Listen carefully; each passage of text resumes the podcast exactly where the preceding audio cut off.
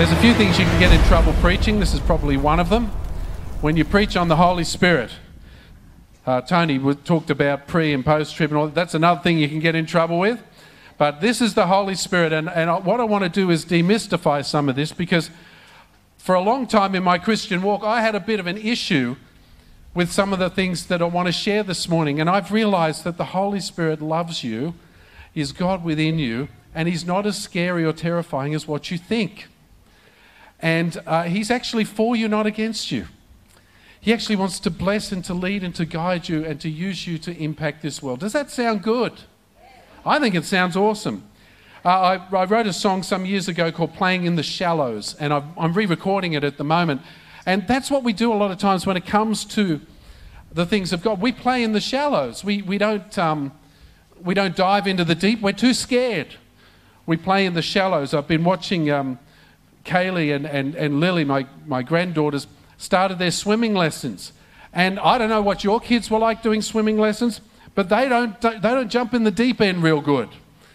They say, I'll do swimming lessons as long as I don't have to put, you know, any more than my knees into it.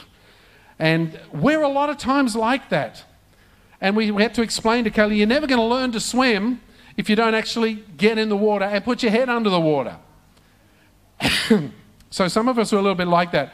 I've been playing in the shallows, but there were times in my life I was just playing in the shallows. I was just messing around with God, having a good time. Life was good, but I wasn't really impacting, I wasn't really changing anything around me. I wasn't really sold out for God. I was just there, being a part of it and enjoying the bits I could. So, in this particular vision in Ezekiel 47, if you have it there, the prophet Ezekiel saw a vision and he, as he was being given a guided tour of what the millennial temple will look like. And what he saw was water trickling out from beneath the temple and flowing down, and it becomes a mighty river. so let's pick it up at uh, verse, verse 1 of, of Ezekiel 47. Now you have to bear with me. Some of us post COVID people have a little bit of a residual cough. I'm not infective as far as I know. I'm negative to most things, including pregnancy, which is good. Um, but um, I may cough a little bit. It's not as bad as you think.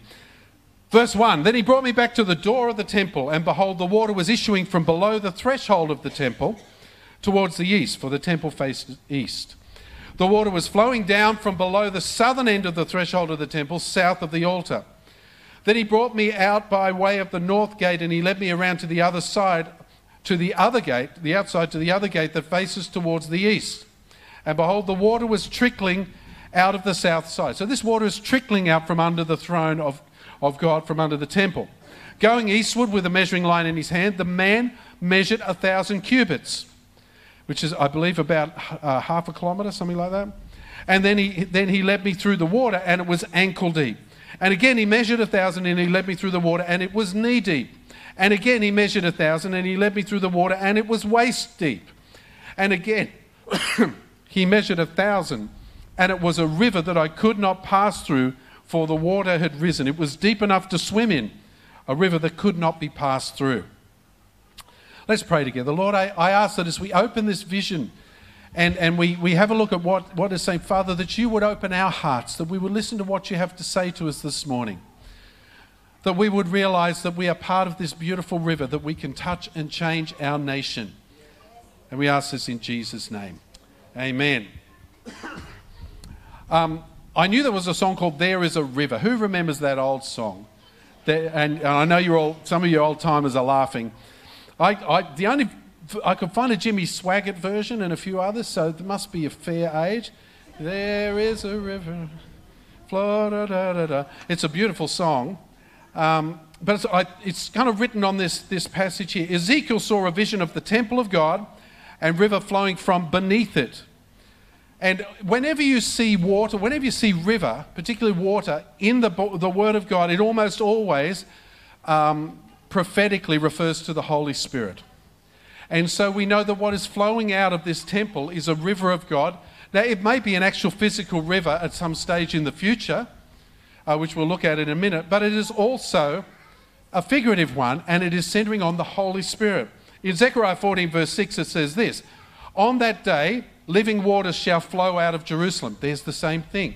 The river of life that Ezekiel sees is reflective of the river of life in the New Jerusalem. If you, if you uh, uh, are a scholar of the Bible, if you read the Bible, if you get right to the very end, the last cha- couple of chapters, it talks about the new heaven, the new earth, and the new Jerusalem. This incredible destiny for us is that, that we're, going to be we're going to be worshipping Him in this amazing city. And it says this in Revelation 22, verse 1 Then the angel showed me the river of the water of life, bright as crystal, flowing down from the throne of God and the Lamb. It's the same picture.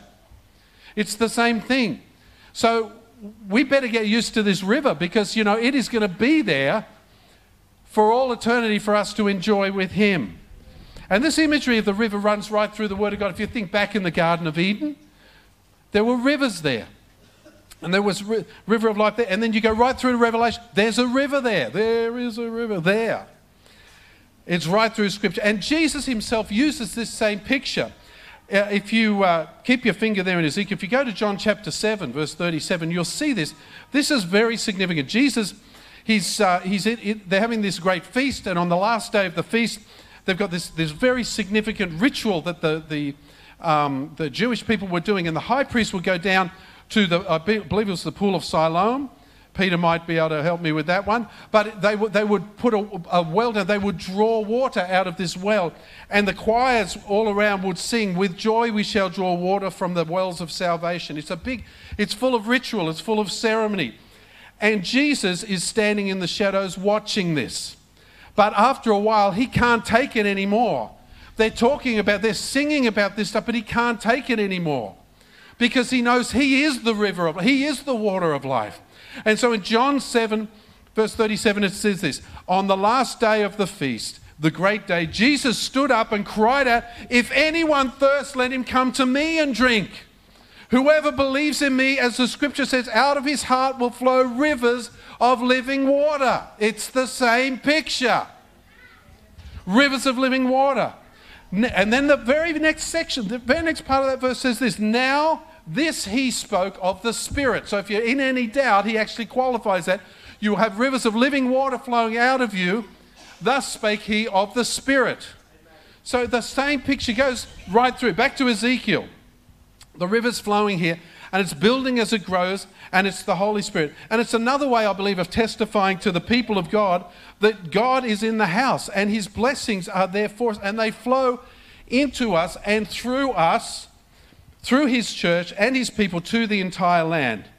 And there's a kingdom lesson here today. When you think about it, we've just you know, been speaking about what the, the situation in our society right now, how miserable and fearful uh, the whole of society is now. And it's, it's, it's, it's exponential at the moment. But we are supposed to be a living illustration of the flowing, deepening, growing life that happens when the Spirit is manifest in our life. We're supposed to be that. We are the ones through which that river can flow. And, and after all, you know, the Bible teaches that we are the temple of God. There will ultimately be a temple, I'm sure. But we are the temple of God. In Ephesians 2, it says this, verse 21 in whom the whole structure is joined together, grows into a holy temple in the Lord. In him, you are also being built together into a dwelling place for the God by his Spirit. We are the temple of God. You know, people say, oh, I like this church, I don't like this church, I'll check out this church, look at this beautiful church. They're just buildings. The church is us, it's you and I. If you don't like the church, you're it. If you're looking for the perfect church, don't join it. You'll mess it up because we're all imperfect. We are. But we're still the church. The people of God are the church, not a building. We relocated from Woombye down to this building. We're the same church, the same people. So let me ask you the question why is our nation dying today? As I look around our nation, you know, out of this temple, it says, his body, his church, the water of the Spirit can flow to a dry and thirsty land because our nation needs it. We are dying. Uh, as I look around Australia, this is not the Australia that I grew up in. It's probably not the Australia you grew up in. This thing looks nothing like what it even did three or four years ago. But Proverbs 14, verse 34 says this Righteousness exalts a nation, but sin is a reproach to any people. And I tell you, the, the, the social things we are seeing now are the result of sinful decisions that have been made for a long time in our past here now. We reap what we sow. The reason our culture is drying up in sin is that there's no spiritual water flowing out of the sanctuary into the world, or very little. But we are not going to get the water flowing down through the streets of our community, bringing life where there is death, bringing hope where there is despair, until it begins to flow down the aisles of our churches. If God's presence doesn't show up among his people, how will it show up in the neighborhoods and in the nation and in the world if we don't even entertain his presence here? It's such an important message. I, I noted, um, some of you may have been following uh, the, the, the, gathering that happened in Canberra, and I know some people who are down there, they're talking, you know, well over a million people. The, the press is reporting 10,000 people. uh? um, but, but that's what's going on in our nation, and it is great that we can join together and proclaim freedom in our nation, but it's not changing anything yet. We have to pray. We have, that's why we're praying every, every second Tuesday night. We're having these big prayer meetings because we have to pray for our people and our nation. And we have to pray for each other because we're not feeling the life of the Spirit flowing through us. How are we going to take it to the world? What can we do? How's it going to work? Australia's not seeing a river flowing through it because our churches are not seeing the river flowing through it. But I believe that it is time that our nation hears about the Spirit of God. I believe it is, it is time that God's people get filled with the Spirit and take it to the world. That's what I believe. Why not? You see, and look at, the, look at what happens when this Spirit, when this river runs through stuff. Everywhere this river goes, it brings with it life in the Holy Spirit. The Holy Spirit is not an optional extra for Christians. We often treat the Holy Spirit like it's an optional extra. But everywhere the Spirit goes, it, He brings life. See, the Holy Spirit is a deposit on our eternal life. The Holy Spirit is, is God's, you know, down payment. He, he, the Holy Spirit, He is God living within us. Don't ask me to explain it, but yes, I want to embrace it that we can live in the power of the Holy Spirit. Bring it on. It's God, it's the Spirit of God living in us. Now, I haven't always thought this way. I grew up in a very conservative church. We didn't talk about the Holy Spirit at all, not very much. We had, a, we had our own Trinity, Father, Son, and Holy Scriptures. We did a lot of that, but we didn't have Holy Spirit. Now, I'm 100% a Bible believing man. You'll hear a lot of Scripture. If you come to this place, we base everything around the Word of God. But I also want to have the life of the Spirit. I mentioned the other week, it's a bit like an egg. If you just have rules, you just got a shell. And it's hollow, there's no life inside. But if you just have if you just have the life inside but no, no shell, it just goes everywhere. You haven't got an egg, you've got an omelette. We need both rules, boundaries, but we also need the life of the Holy Spirit. Do I hear an amen to that? I think it's important. Now, I was the reason that we didn't have it in our church or denomination at the time. And I grew up, I grew up being scared of the Holy Spirit. And it didn't help that the old timers called him a Holy Ghost because ghosts are scary. And I went, oh, don't, the Holy Ghost. Ooh, you know, I didn't like that. But I grew up scared of the Holy Spirit because I thought if, if I open myself up to the Holy Spirit, He's going to ask me to do something really crazy or weird or, or out there or, or radical or something. And, and some of you might be like that now. You might have grown up with a more conservative view, and that is 100% okay. I love that. But I want to encourage you to just open your heart and say, Holy my experience since that time is not that the Holy Spirit is weird or crazy or asking me to do. My experience is that the Holy Spirit is gentle and kind and not at all weird. He's, he's life, He's beautiful. And, and, and we can live in the power that He brings us. See, I can't live the Christian life. You can't live the Christian life. Only He can live the Christian life in and through us. And that's what the Holy Spirit does. The Holy Spirit is simply God within us. He's the source of life, healing, and hope. And the river, the vision of the river, I, the thing I love about this, if you're back in Ezekiel 47, if you look at verse 7 and on, let me read it to you because this is what the river does. Okay? The river's not sitting out here to try and blow you away or flood you or something. This is what the river of life does. Verse 7 As I went back, I saw on the bank of the river very many trees, and on one side and on the other. And then he said to me, This water flows towards the eastern region and goes down to the Arabah and enters the sea. And when the water flows into the sea, the water will become fresh. And wherever the river goes, every living creature that swarms will live. And there will be very many fish. I like fish. I'm on board with that. For this water goes there, and the waters of the sea may become fresh. So everything will live where the river goes. It's life, folks. This river of God is bringing life everywhere it goes. Fishermen will stand beside the sea from Engedi to Eneglaim. They will be a place for the spreading of nets. Its fish will be of very many kinds, like the fish of the Great Sea, which is the Mediterranean Sea. But its swamps and marshes, this is interesting. This, this little, little bit's put in here, listen to this. But its swamps and marshes will not become fresh, they are to be left for salt. That's the Dead Sea. That's what it's talking about. And on the banks, so then it goes back to the good stuff. On the banks, on both sides of the river, there will grow all kinds of trees for food. Their leaves will not wither, nor their fruit fail, but they will bear fresh fruit every month. Who's up for fresh fruit every month? All right. Because the water for them flows from the sanctuary. Their fruit will be for food, and their leaves will be for healing. That is a, that is a picture of the, of the river of God, the water of life. We know Jesus is that water. We know the Holy Spirit is that water living in us. See, the water from the Spirit flows from the temple and it brings with it life to the full. When Jesus promised life to the full, it's not something, it's not pie in the sky when you die by and by. It's life now to the full. He wants to prosper us and not to harm. He wants to bless us.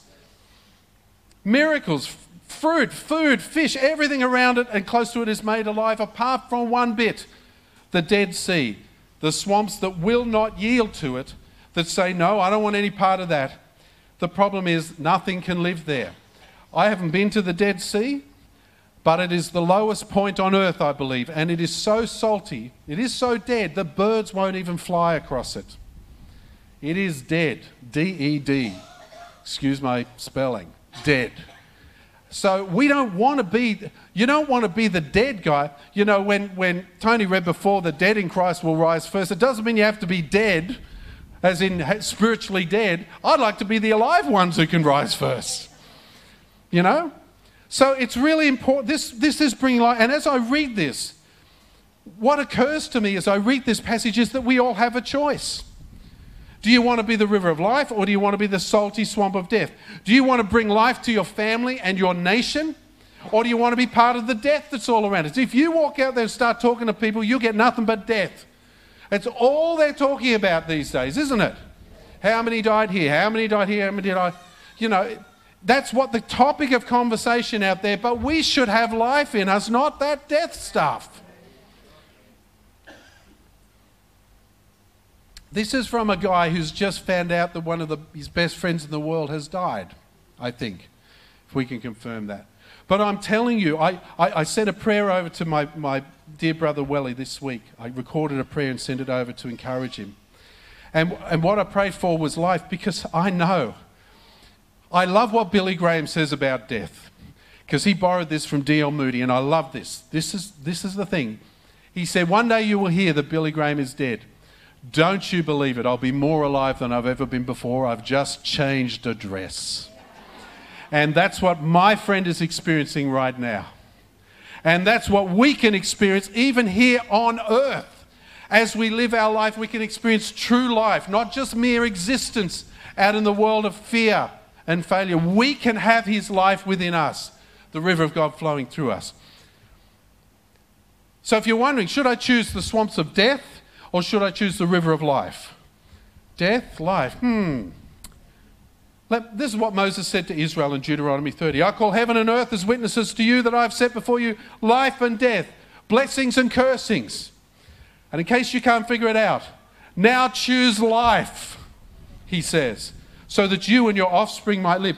See, if we choose to dive into the river of life, who benefits? We do, yes. But our children and their children and their children and their children and our friends around us and our families and our society will ultimately be blessed because we are blessed. Part of the problem is that we don't dive in, we just stick a toe in. Yeah, that'll do. I'm really blessed.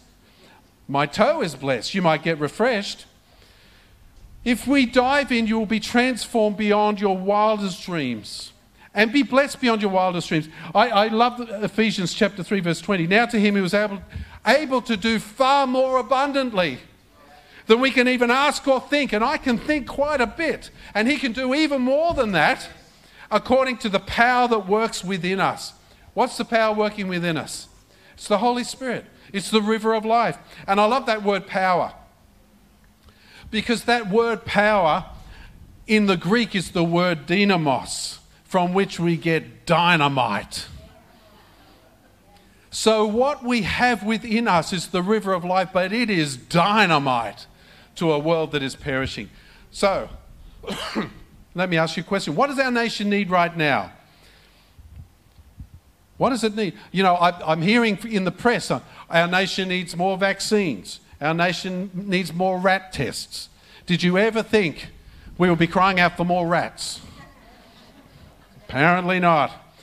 We, we hear our nation needs this, our nation. What our nation needs is for us to be more inclusive and all that sort of stuff. I'm telling you now, what this nation needs is life. He needs the way, the truth, and the life. Let's be specific. This pandemic has spoken words of death and fear over our people, and this has to stop especially within the, the people of God. It's got to stop. The level of fear and paranoia is extreme out there at the moment. Yet we have within us the river of life and healing for our nation. the problem is, listen to this, most of us are reservoirs, we're not, we're not channels, we're not canals, we're reservoirs. We get blessed by God and we hang on to it. But we need to be canals through which the water flows, not where it accumulates. We need to be a conduit for the blessings of God. If we keep the blessings to ourselves, those around us suffer. I believe that the river of life needs to flow through us this morning, don't you? That river flows from the temple of God. It's the life that Jesus spoke of. And we should have, you know, we should have the fruit of that in our life, the fruit of the Spirit. One of my favorite Psalms, and uh, I don't know about you, but I love reading the book of Psalms. There's so much in there. But if you go right to the very first psalm, and the first three verses of the very first psalm, it talks about the same thing. It's all through Scripture. Listen to this.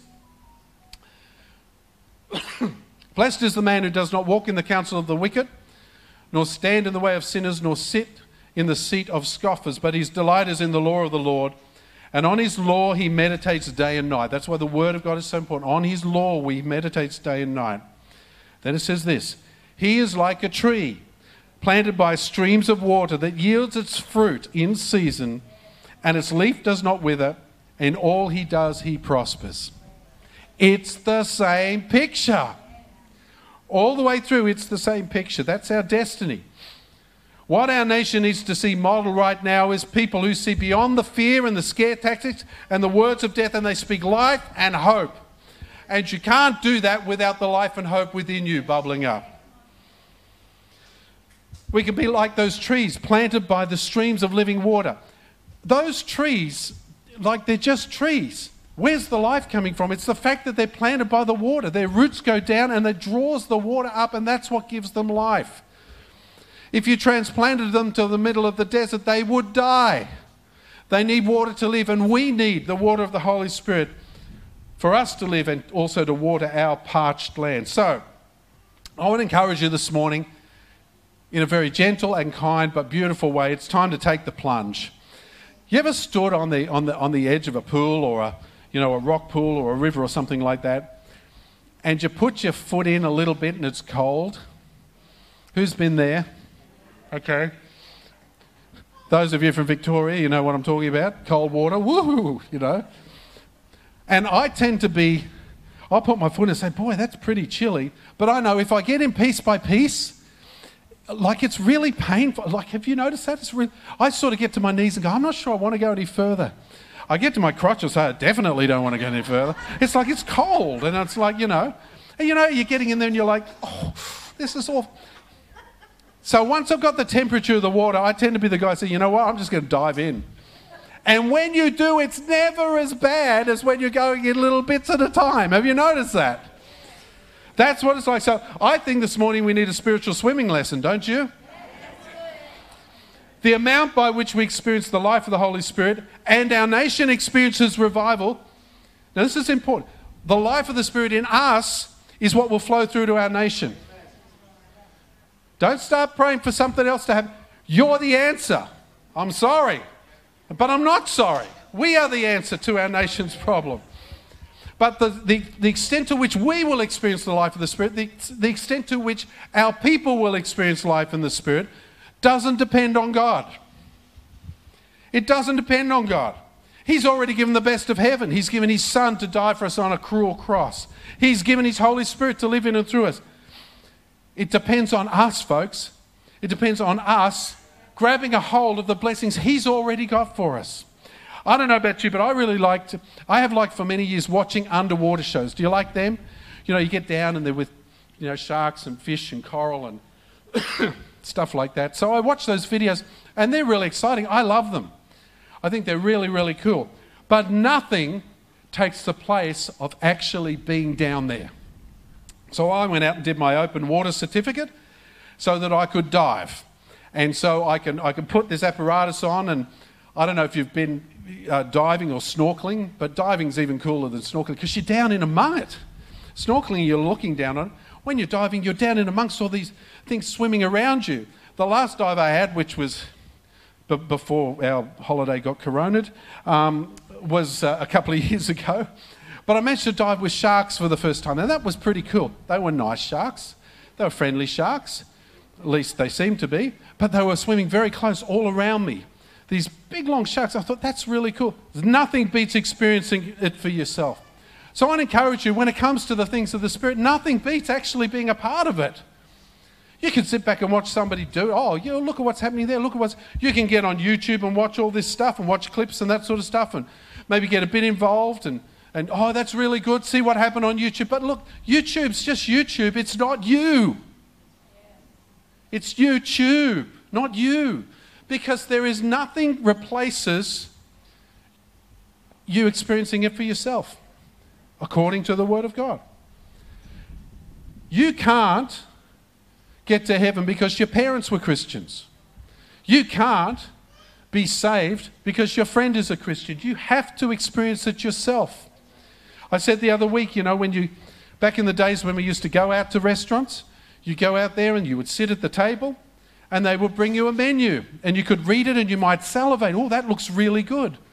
But you haven't experienced it yet. You could put the menu down, say, I've had it. Oh, that was great. Thank you so much for letting me read that menu. And out you go. Or maybe the, the waiter would come over and you can say, What do you think's the best dish? You say, Oh, well, this one's made with this and this and this, and it's prepared this way. This was.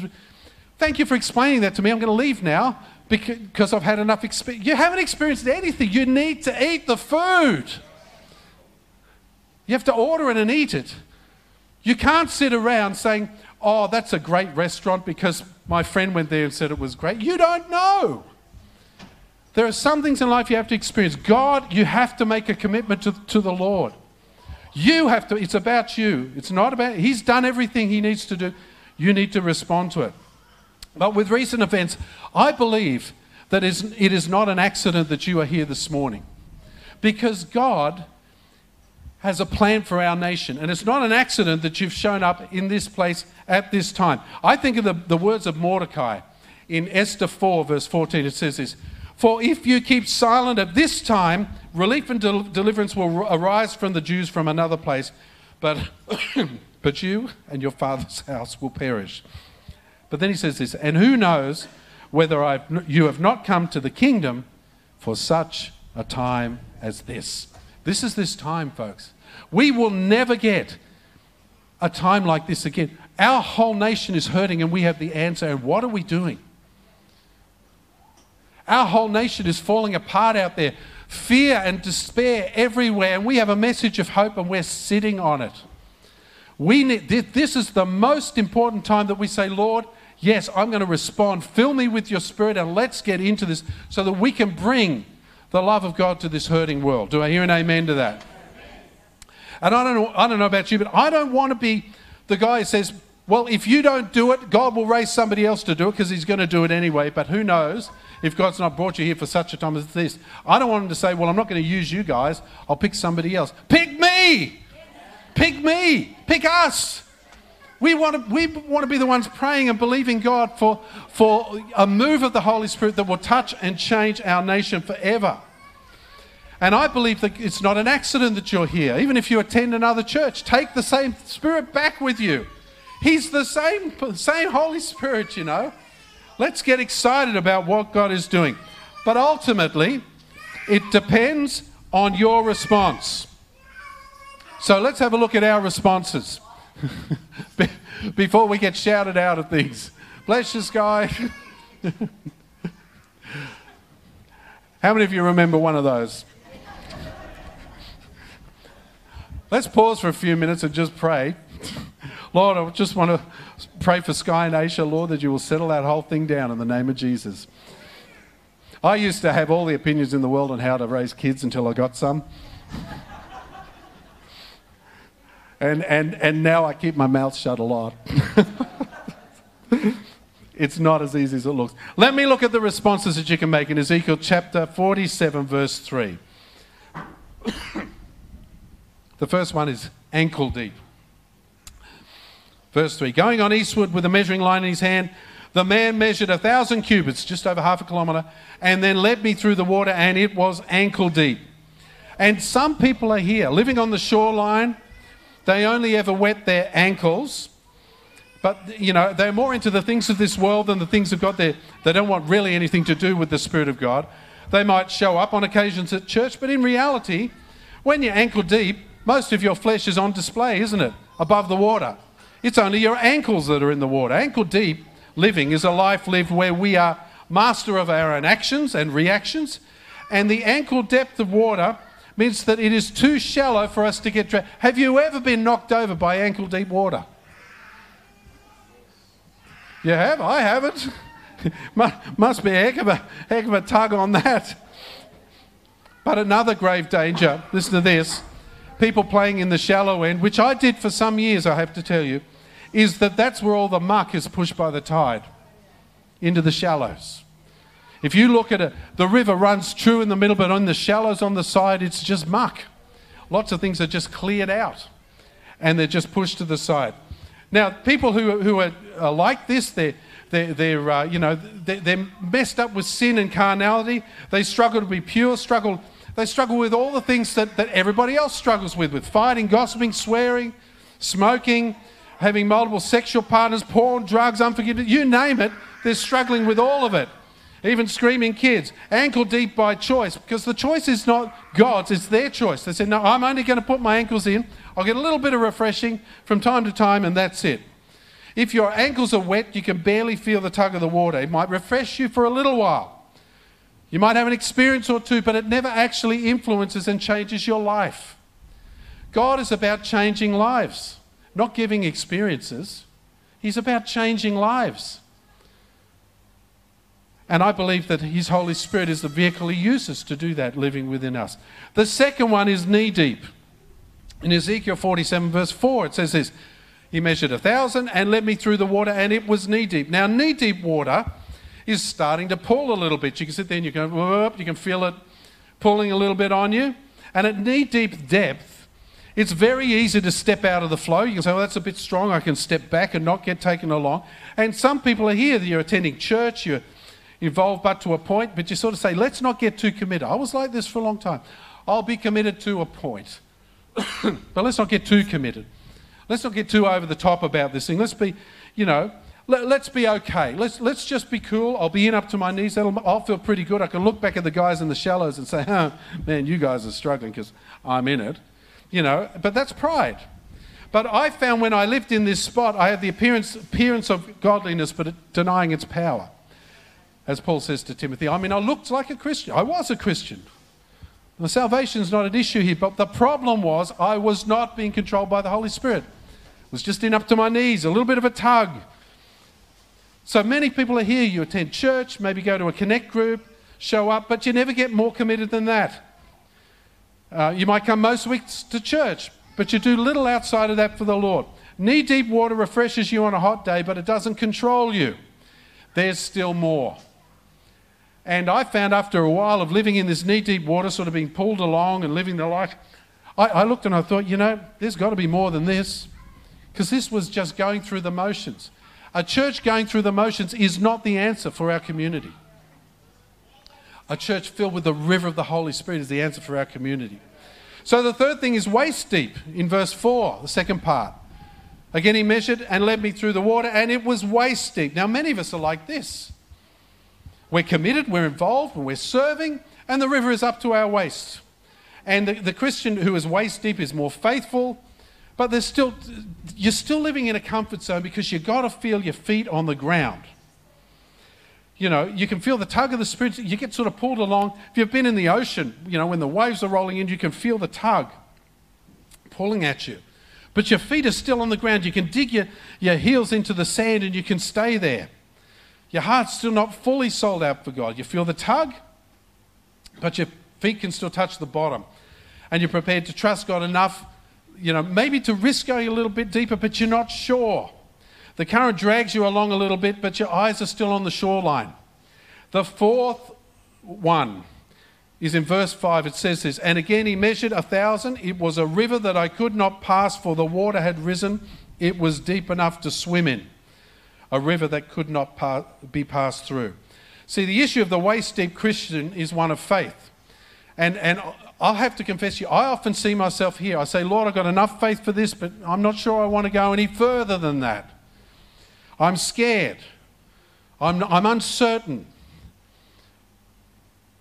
I, I'm saying, well, I'm not really sure, you know.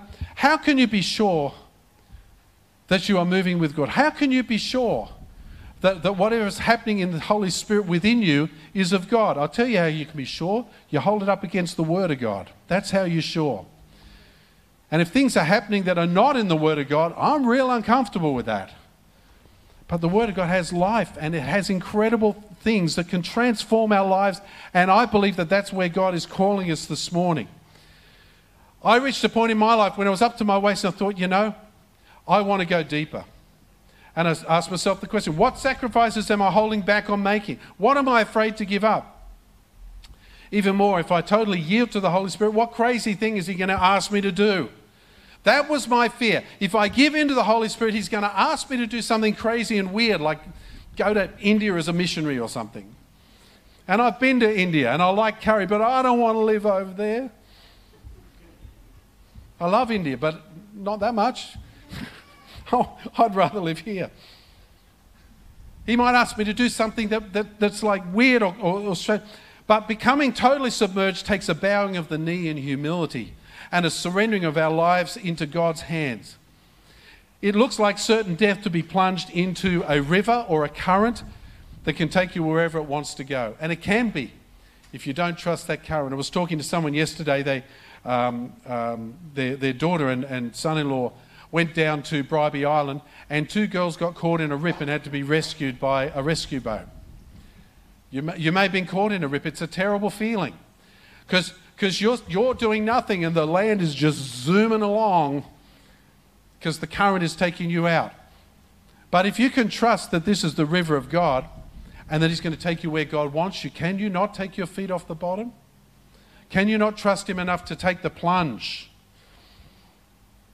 Galatians 2:20 Paul writes about this. He says, "I've been crucified with Christ, and I no longer live, but Christ lives in me. And the life I now live in the flesh, I live by faith in the Son of God who loved me and gave himself for me. He is living totally a, a spirit filled life right there. He's living a life that is where he's being controlled by the river of God, not by his own uh, selfish desires and wants. He is actually yielding to the Holy Spirit. And that's what it comes down to the total commitment.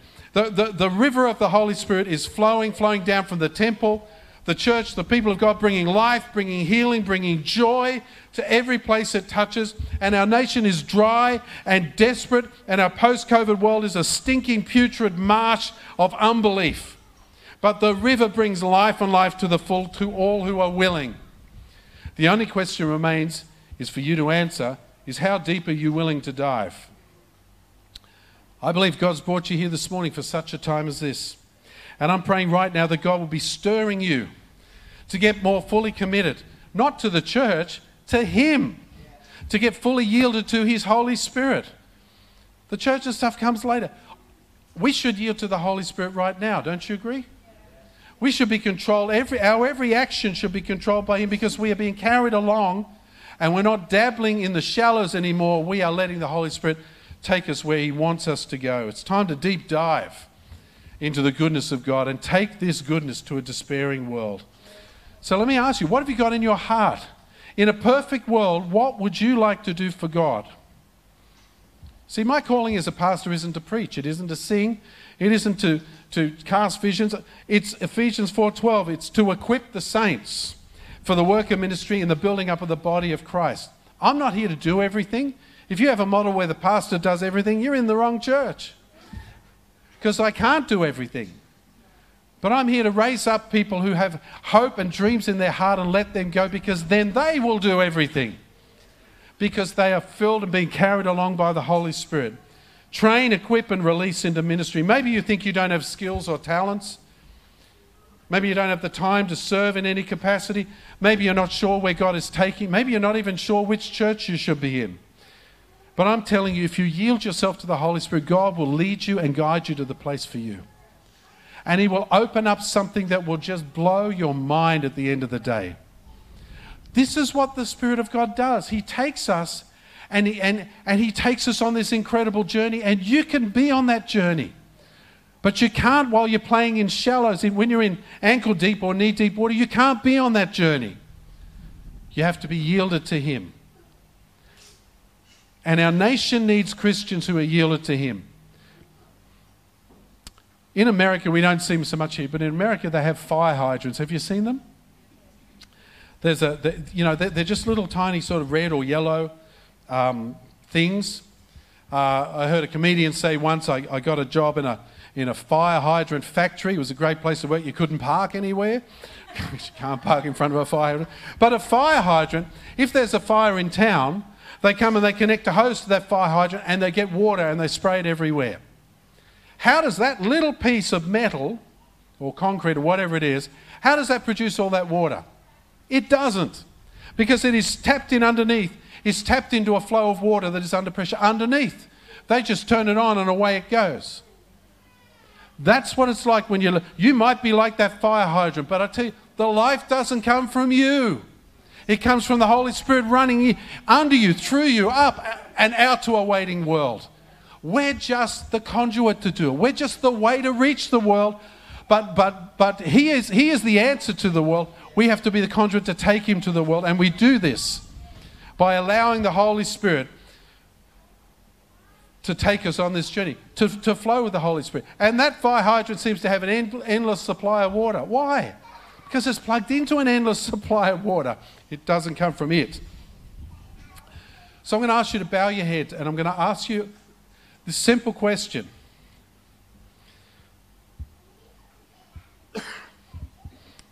Just bow your head. We're going to take a few moments with the Lord just to finish our service together because I believe that He wants to do something really beautiful here. My experience is that the Holy Spirit is not weird and crazy and your enemy. He is your Lord. He is your life. His blessings. And so I'm going to ask you, where are you at today? Are you ankle deep? Are you knee deep? Are you just playing in the shallows? I believe God has so much more for you. Maybe you're waist deep, maybe you're committed to a point, but I believe God has so much more for you. Because this morning, I'm going to ask you to bow the knee and say, Lord, whatever the cost, I'm in. I'm going to take a deep dive. I'm going to take my feet off the bottom and let you carry me. If you can trust the Lord for eternal life, then surely you can trust Him for the life to the full right now. Whatever He has planned, He loves you. He plans to prosper you and not to harm you. He has a hope and a future for you. He loves you. So before we do anything, if you've never asked Jesus into your life, this is your moment. We've sat around talking about life. You might have looked at me and thought, I don't understand what he's talking about. I can promise you that when you come to Christ, it is life and life to the full. It's the greatest life ever. So if you've never asked Jesus into your life, or maybe you've been wandering far from him, this is your moment. Commit your life to him now. Open your heart and yield to him and say, Lord, I'm asking you into my life as my Lord and Savior because I want this life within me. Not just when I die, but I want the life now that will, that will flow through me and affect my family and my children and my home and my friends and my society. So if you've never asked Jesus into your life, pray this with me. Say, Dear Lord Jesus,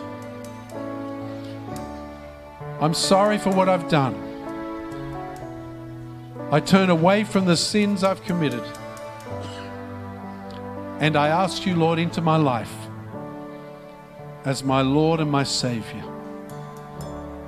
Fill me with your Holy Spirit. Thank you for your eternal life gift. And I yield my life to you that I might have life to the full right now. If you prayed that for the first time or the first time in a long time, I'm just going to get you to shoot your hand up and put it down, just wherever you're seated. Maybe someone here who, who needed to hear that this morning. But for the rest of us, I know you love God. You wouldn't be here if you didn't. But can you yield to Him? Can you open your heart and say, Lord, whatever the cost, whatever it takes? I'm going to give you an opportunity to fully yield yourself, to, to just take your feet off the bottom and dive right into the deep with God. This is your moment. Pray this with me. Lord, I'm sorry that I've sinned. I'm sorry that I've held back. But I thank you for the life of your Spirit. And right now, Lord, I yield my life totally to you. Fill me with your Holy Spirit. Lead me, guide me. I'm yours. Have your way. Can you pray that? Can you truly pray that? Let's stand together.